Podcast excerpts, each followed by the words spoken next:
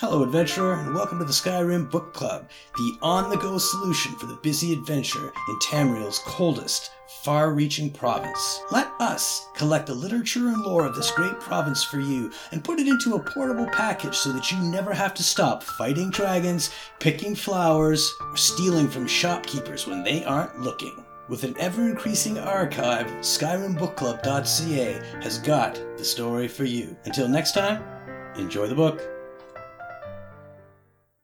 The Book of Daedra excerpts from a lengthy tome describing the nature of each of the Daedra.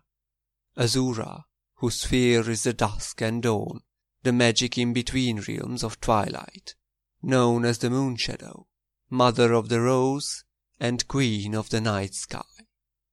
Boethiah, whose sphere is deceit and conspiracy, and the secret plots of murder, assassination, treason, and unlawful overthrow of authority. Clavicus Vile, whose sphere is the granting of power and wishes through ritual invocation and pact. Hermaeus Mora, whose sphere is scrying of the tides of fate, of the past and future as read in the stars and heavens, and in whose dominion are the treasures of knowledge and memory. Hircine, whose sphere is the hunt, the sport of Daedra, the great game, the chase, known as the huntsman and the father of man-beasts.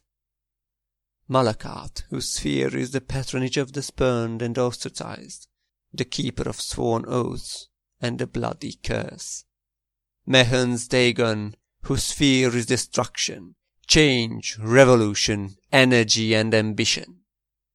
Mephala, whose sphere is obscured to the mortals, known by the names web spinner, spinner, and spider, whose only consistent theme seems to be interference in the affairs of mortals for her amusement. Meridia, whose sphere is obscure to mortals, who is associated with the energies of living things. Molag Bal, whose sphere is domination and enslavement of mortals, whose desire is to harvest the souls of mortals and to bring mortal souls within his sway by spreading seeds of strife and discord in the mortal realms. Namira, whose sphere is the ancient darkness, known as the spirit Daedra, ruler of sundry dark and shadowy spirits, associated with spiders, insects, slugs, and other repulsive creatures which inspire mortals with an instinctive revulsion. Nocturnal, whose sphere is the night and darkness, who is known as the night mistress. Peryite, whose sphere is the ordering of the lowest orders of oblivion, known as the taskmaster.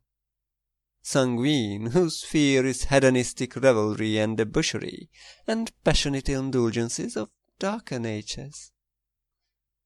Sheogorath, whose sphere is madness, and whose motives are unknowable. Vaermina, whose sphere is the realm of dreams and nightmares, and from whose realm issues forth evil omens. Especially marked for special interest under the heading Malacath, you find a reference to Scourge, blessed by Malacath and dedicated to the use of mortals.